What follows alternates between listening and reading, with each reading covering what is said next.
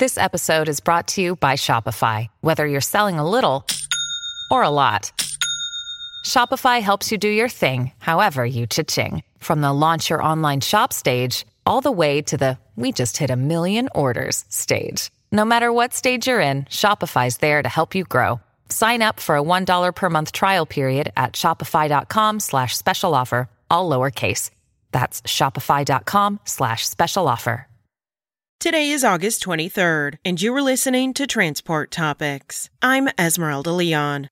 Siamak Azmude, Vice President of Product Lifecycle Management and Business Development at SkyBitz, explains the evolution of trailer telematics and how to set metrics driven goals for a more profitable future. Tune in to our latest Road Signs podcast at ttn.ws slash roadsigns91. Now let's dive into the day's top stories. Heartland Express on Monday announced plans to acquire Contract Freighters' non dedicated truckload business, as well as Mexican entities under CFI Logistica, in a $525 million deal. The deal is expected to close in the third quarter. CFI is a wholly owned subsidiary of TFI International. CFI will continue to operate under its own brand and with existing leadership from its current location in Joplin, Missouri. CFI Dedicated and CFI Logistics brokerage operations in the U.S. are not part of the transaction. For the second time in his career, Roldan Bolduc is the grand champion at the National Truck Driving Championships. The FedEx Express driver representing Connecticut outperformed a field of more than 400 fellow drivers to capture the event's blue ribbon in Indianapolis on Friday. Competing in the sleeper berth, Bolduc surpassed a field that included three former national champions. He also was the grand champion in 2017.